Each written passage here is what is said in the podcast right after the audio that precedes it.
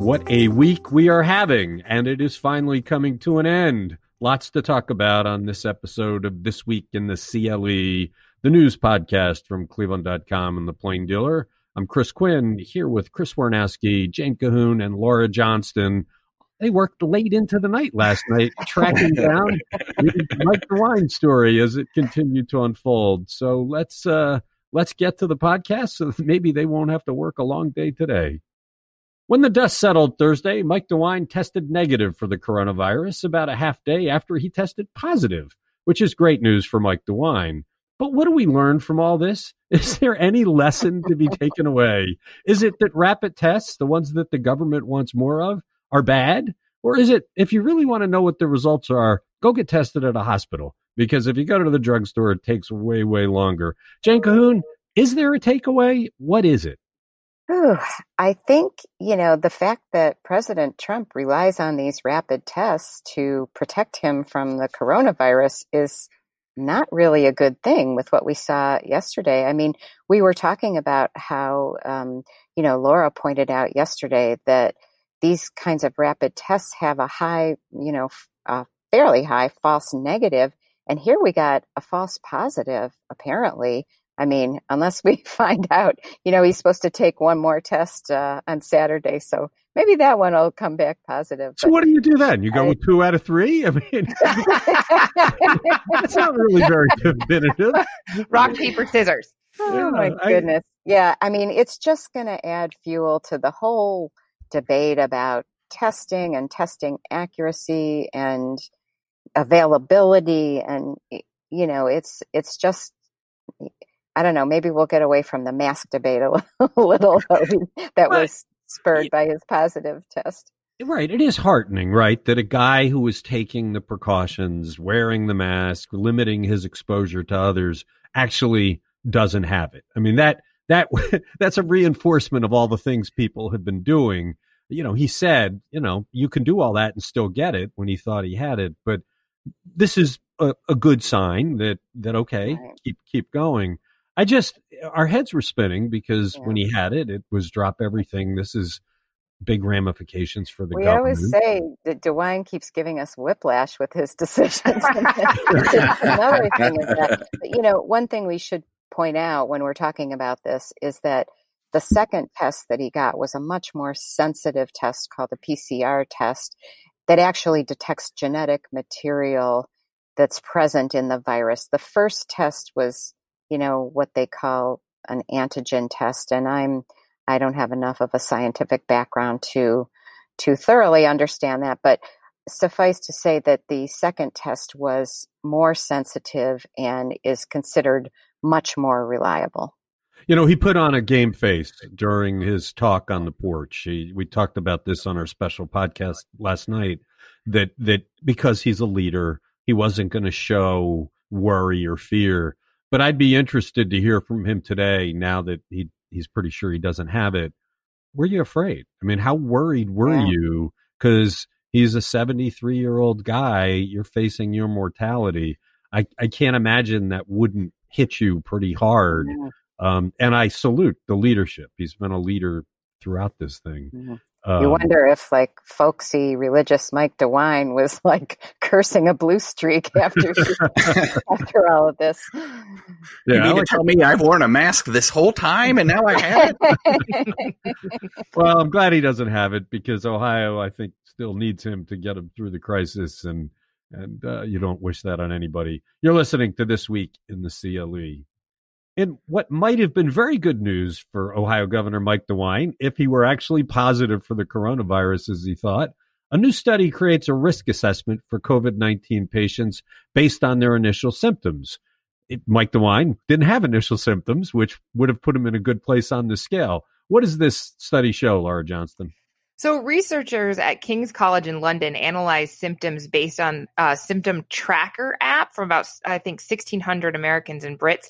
And they found six distinct sets of symptoms, which they said could help clarify how bad the disease was going to be and predict who would need more help recovering, who would be hospitalized. So, there are six cl- clusters. The first one is flu like with no fever, and that includes headache Um, and the worst is what's called severe level three, and that has all sorts of things with abdominal and respiratory issues. So about 16% of the, the people in cluster one have to be hospitalized compared to nearly half in cluster six, and 20% in cluster six need to be on a ventilator. So it really just helps categorize the patients and predict what kind of health they're going to need. Right. So if you get this and you don't have a fever, odds are pretty good for you. If you get yeah. this and you have a fever but you don't have stomach problems, you're you're in a little more danger, but you're okay. But once you get the stomach problems and the brain stuff, you're in big trouble. Yeah, if you have fatigue, confusion, muscle pain, that is this the worst case to have. So if you get this, I, you hope that you'll have no fever, maybe a sore throat and some cough. But I have those symptoms without COVID nineteen. So what does that mean for me? Well, I think that's a difficult question. I mean, how many people have you known just in the last couple months that said, I don't feel good, I'm getting a COVID test? And everybody I know who have gotten that ended up negative. But every time now you have a headache or you're stuffed up or you can't taste things very well, you know, you're like, oh my God, maybe I have coronavirus. Chris Warnowski was in that. I was not specifically talking about you, but yes.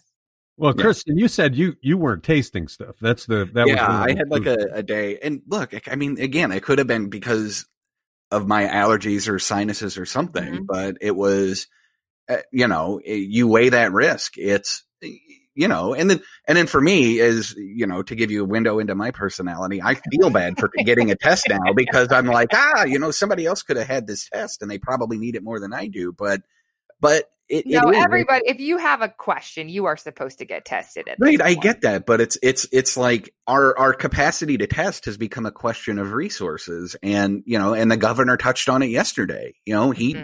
he said we're up to what twenty thousand. I what is it? Twenty two thousand a, day, I believe. A day, and he wants to double, double that. And yeah.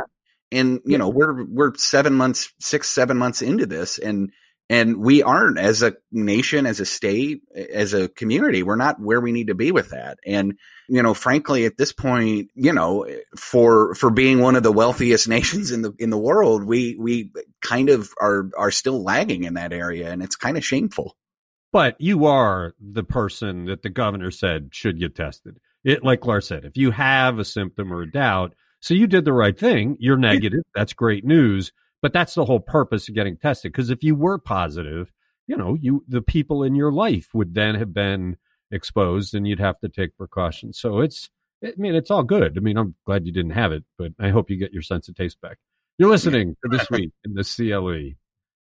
The Cuyahoga County Sheriff persuaded the county council to replenish his munitions after using so many of them on protesters May 30th. So why did he buy twice as much as he used that day? Chris Warnowski, before before you answer that question, I do want to point out that the county council approved all this before anybody has gotten to the bottom of what actually went down that day. Like, did the sheriff and his team improperly use these munitions? Did the sheriff and his team trigger the violence by shooting beanbags and things at people who were not being violent? So, so it's kind of shameful that we're moving ahead with these purchases without knowing what happened. But answering this question is a bit of a shocker. Yeah, basically they said the, they they said that they want to make sure that they have enough for two more demonstrations of that magnitude. So, you know, they, they basically said it would be silly of us to just buy enough for us to deal with one protest and then use up all of our munitions and then have to buy more again. So they bought roughly, I think it was like 1,100 rounds of less lethal munitions uh, since June, uh, having used at least 626 rounds on protesters and rioters on May 30th. And they spent about $56,000 to buy this stuff. And it's all, it's pepper balls, tear gas canisters, rubber ball grenades, pepper spray foggers, and smoke devices. You know, as Cory Shaffer has pointed out, this is really the first time ever in Cuyahoga County that this kind of thing has been used on the populace, that that largely peaceful protesters were fired upon with this kind of stuff. So I imagine for the people who were at the protest, hearing they're going to have twice as much of this stuff to fire at them does not make them feel very good. Well, and and you're right, and the point you made at the beginning of this segment is is that we have no real sense of of what the county's liability is for what happened on May 30th. You know, they're apparently still doing, you know, both the sheriff's department and the Cleveland Police Department are still apparently doing internal investigations into, you know, whether or not what officers did was appropriate. Um, you know, and and I I made the joke before the podcast started that that I feel like if they're going to spend $56,000 on less lethal munitions, they should also set aside hundreds of thousands of dollars to settle the lawsuits that are going to come from uh, this eventually, you know, becoming a problem. And, and, and, and it is, I mean, look, we've, we've spent as a community millions of dollars settling use of force and police lawsuits in the past, in the time since I've been here. And, you know, it's the fact that there was not a, a larger conversation by the county council about what happened and that they just sort of, I mean, almost unanimously approved this. The only dissenting council person said, yeah, yeah, I think the police should try to de-escalate. So I don't know. It, it's just, it's mind boggling and very typical of the county, but also, you know, just, just a bad look. You know, I, you would, you would think that they would have a, a better understanding of, of the, the larger conversation surrounding use of force and policing in this country right now. But, you know, you maybe raise, they feel it died down and nobody cares. You raise an interesting point though about the lack of conversation. It seems like the the smaller the government body, the more likely it is you'll have a debate about an issue that that in a in a town of 10,000 if something comes up the people will have it. But as you get to this county level where the conversation is seriously needed, they just don't have it. I mean this this county council form of government it's it's more than 10 years old now and it just has not proven itself to be the vehicle we hoped it would be. I mean this that is exactly where there should be this debate. They should have people come in, they should be talking to the sheriff, they should be talking to the protesters what happened here, what happened right, what happened wrong to try and set policy for the future. But but over and over again, they just don't. They don't have the conversation. And lately, as we've been pointing out, their ridiculous run of no bid contracts and lack of transparency, they're getting defensive, saying, well, we, we think what we're doing is right without having these conversations. And I just boggles the mind. The city council of Cleveland's the same way. They just do not have the much needed debate on significant issues of public policy. So where are we going to get it? I don't know. And frankly, I, I have to be honest, I did not watch this meeting. I, I, you know, I don't know how much or little conversation they did have about this in a, in a public forum. But, you know, the other thing that's kind of missing, I think, is the public engagement. You know, I, it, you know, for all the people who went to the May 30th protest, you know, are they, are they coming to these meetings? Are they, you know, uh, you know, are they aware that these decisions are being made on their behalf as taxpayers by i these people who sit on this council? I'll go you, know? you one better. They should be in the council should be inviting them in yeah. to ask them what they saw. I mean, that's part of the job is to. Right, but you can't you can't assume that the government. You know, I mean, look, the like left to its own devices. I think all of us have been journalists long enough to understand that. You know, you know, given the opportunity to make these decisions without public input, they'll take them.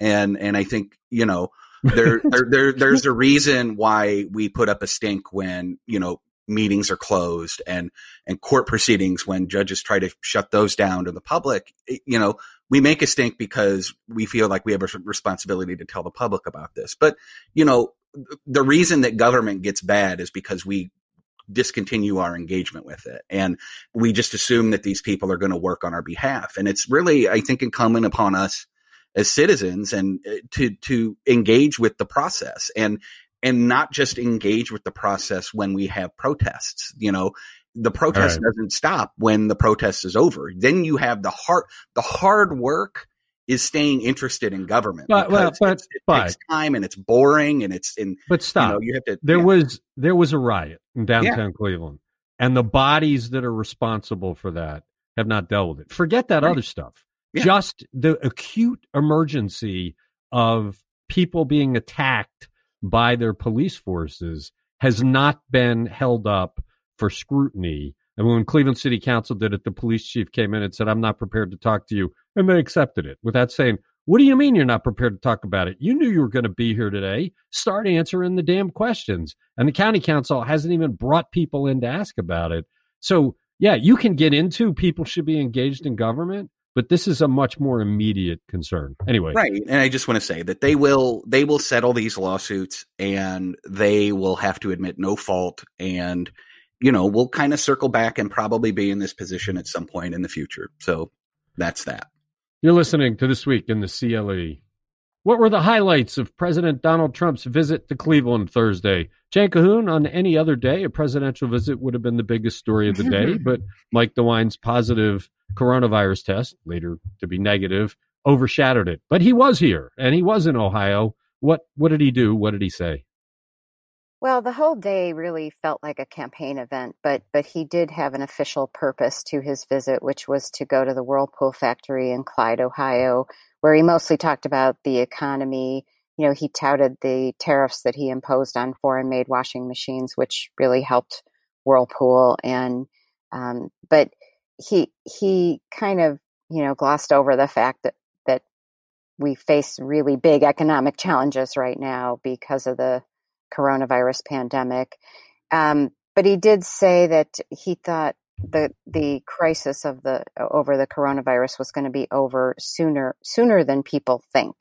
And he, of course, called it the China virus. That's his messaging on that um, to blame China for it. But honestly, you know, I thought there were other parts to his visit that were a little more interesting or certainly more provocative or arguably bizarre.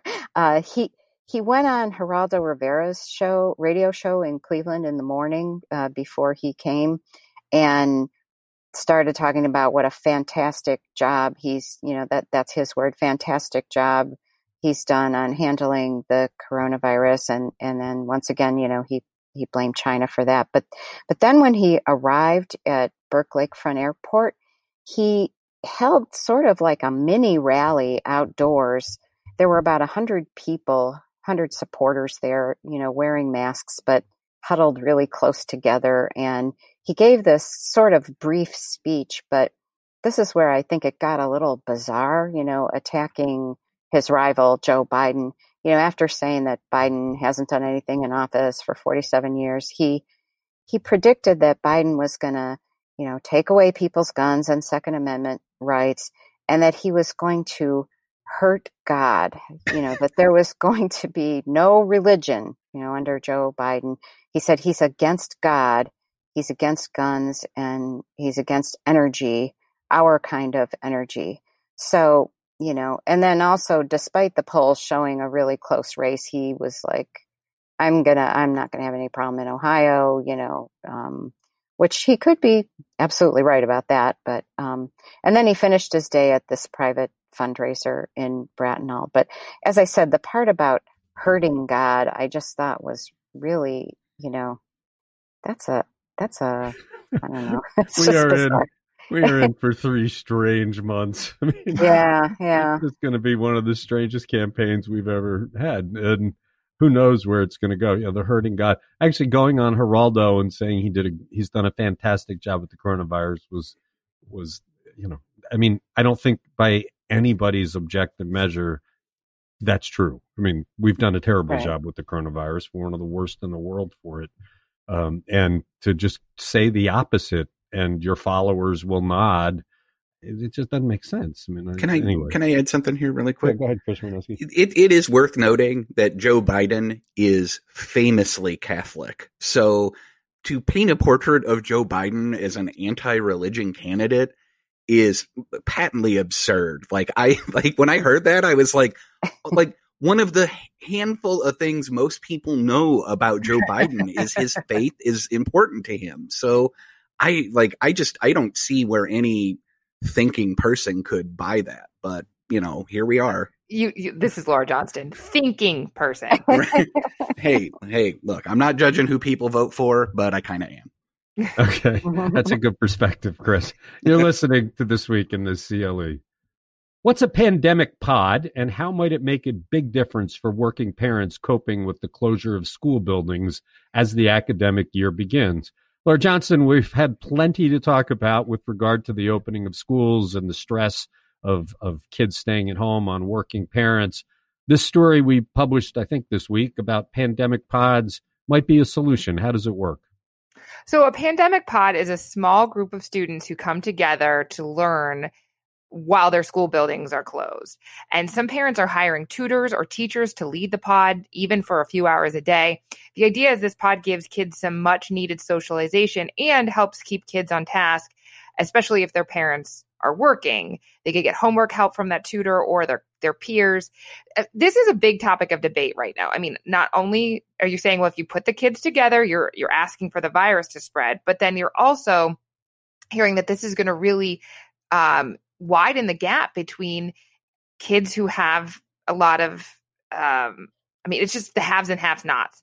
And so it's a question of whether this is a good thing. I've seen a lot of posts on social media of people asking for like a teenager, a, a college kid to serve as a pod teacher.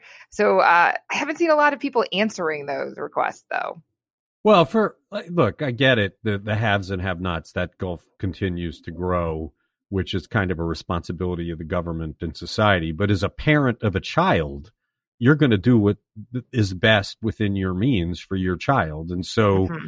if you're looking at remote learning based on the spring being a not workable solution for your child, and you can get this for a reasonable price with three or four other people, you're going to do it. I mean, you're not going to think about the kids eh, that that don't get access to it. You're going to going to do what's best for your kid. I just wonder whether this is something school districts could learn from. And is there a way to narrow that have not have group by trying to to do this, even if it were for part of the day, even if you mm-hmm. had a team of people that did this? The problem is, is who, what teacher wants to do that? What teacher would want to go into houses where they could get the coronavirus? We'll put them in a tent, right? take them outside. no, I, I mean, I think this is something we're going to be seeing a lot more of uh, in August as we get really close to the start of school. Look, we all we all were pushed into this in, in an urgent crisis fashion, but parents of kids like you, Laura, got a real taste of what it's like trying to work while trying to make sure your kids are learning remotely and it didn't work largely. No. So everybody is looking for a solution until everybody can get back to school. And the pandemic pod is is an interesting approach. You're listening to this week in the CLE. If the coronavirus situation is improving in Cuyahoga County, why do it remain red in the newest map released Thursday? And was the news better for Summit County? Chris Warnowski, we keep hearing that the masks are working in Cuyahoga County, and we've seen steady drops over the last two, three weeks in the Cuyahoga County numbers. Yet we stay red. What's going on with that? Yeah, so I if if people don't re- realize this because this this this color coded process is kind of uh it's it's a lot to wrap your head around sometimes. Um we got really like Cuyahoga County got really really close to hitting the purple designation, which is the most extreme designation that the state has. But we stayed in the red despite um, our numbers going down a little bit because Cuyahoga County currently only it meets two of the seven indicators uh, because the and the number of cases hasn't fallen under the rate of 100 per 1,000 people over a two week period, which is, I think, the thing that they're using to say, okay, now you have to go back down to the orange level. So we just, we haven't got the number of cases down per, per capita to the rate that the health officials say, uh, takes us out of this, this more extreme, uh, designation of being in the red, as they but, call it. But Summit County did. Yeah, Summit County is sort of improving in, in to a degree that they were able to lower their their uh, their threat level, I guess. Do we call it threat level, or is no, that, no. that, that is that the 9/11 thing that I keep? Like, I heard uh, which rainbow uh, uh, that I'm I'm looking at sometimes. I uh, wanted to add in that Hamilton County. I was really surprised to see Cincinnati seeing that was the big first hotspot that they pointed out that it is now in the orange. That it's the first big city in Ohio, if you count the three big C's, um, that has dropped out of red. Yeah, I know, and it does. It is evidence that the mask is working, so it's good news for everybody. But and maybe next week we'll finally get the orange. It's this week in the CLE. Is the presidential debate in Cleveland still the first one on the calendar? Jane Kahoun, I was a little worried we weren't going to be first after getting all excited about that. Of course, if we weren't first, it would mean the protesters would go to another city and cause all sorts of trouble there, and maybe we wouldn't. But what, where do we stand, and what, what's the basis for my question? Well, despite an effort by the Trump campaign to to schedule another debate earlier, uh, they the what what happened was President Trump's lawyer Rudy Giuliani, a name you all know well, had written to the Commission on Presidential Debates earlier in the week, you know, raising concerns that with so many people voting early, uh, that that they thought September 29th, which is the the date of the Cleveland debate, that that would be too late, and that some people would be already voting. But the the commission responded really, really pretty quickly. Um, the the Trump campaign wanted to either add like a fourth debate before the Cleveland debate or they wanted to like take the last one and move it up into an earlier spot. But anyway, the commission, uh, as I said, responded pretty quickly, basically saying, no, we're, we're leaving it as it is. They said anybody who requested an early ballot could easily wait until after the first debate to turn it in and that, you know, these debates are highly publicized. The schedule is highly publicized and any voter who wants to to watch one or more debates before voting is is well aware of that. Okay, so Cleveland will be first. You're Cleveland listening first. Yeah, you're mm-hmm. listening to this week in the CLE. Does the latest video from the May 30th protest and riot in downtown Cleveland, a video we obtained through a public records request, really show a law enforcement officer blasting a peaceful protester with pepper spray. Chris Warnowski, Cory Shaffer keeps getting these videos. I don't know why they didn't release them all at once and get it out of the way. The trickle has meant a long stream of pretty big headlines. What does this video show? So basically, what it shows is there. It starts out where this woman is having kind of a exchange with a, a member of law enforcement.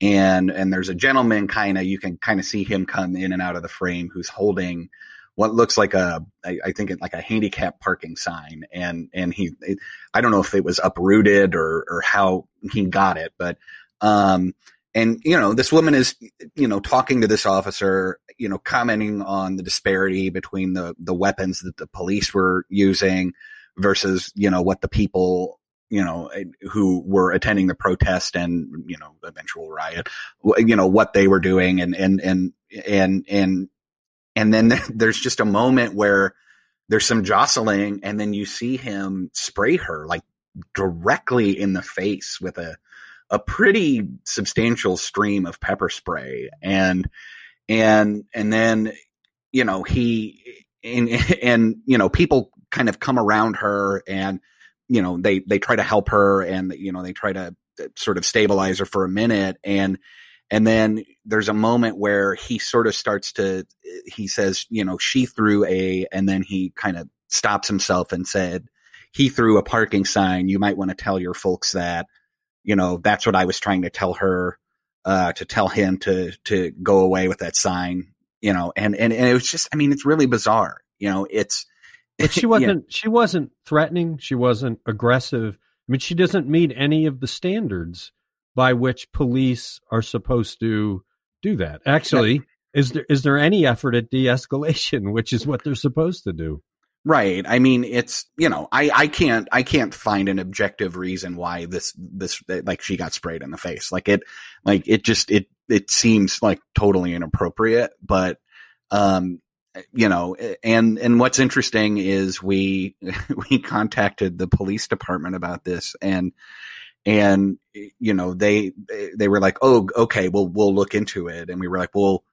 we tried to get more specific about that. And it's like, well, are you doing an internal investigation into this? And they're like, eh, yeah, we are now. And, and so, so they, you asked. Right. And it's like, you know, it, it's, it's, again, like we we still have some video to go through, so we don't know if there's anything else that we're missing. But I mean, every one of these eh, videos has just been, you know, it, difficult to watch and and and and really, you know, raises a lot of questions just about, you know, where we are in our attempts to sort of address the issues with law enforcement as a community. You know, I mean, we had a big reckoning in the city, but you know, it, you know, I, I think now we need to have a conversation if this, if, if these kind of efforts to address police issues needs to broaden out and touch the rest of the county. And, yeah. And so, you know, we'll, we'll see the story, you know, we, I, I hopefully we'll have a, a follow up on it this weekend. You know, Cory's working on that today.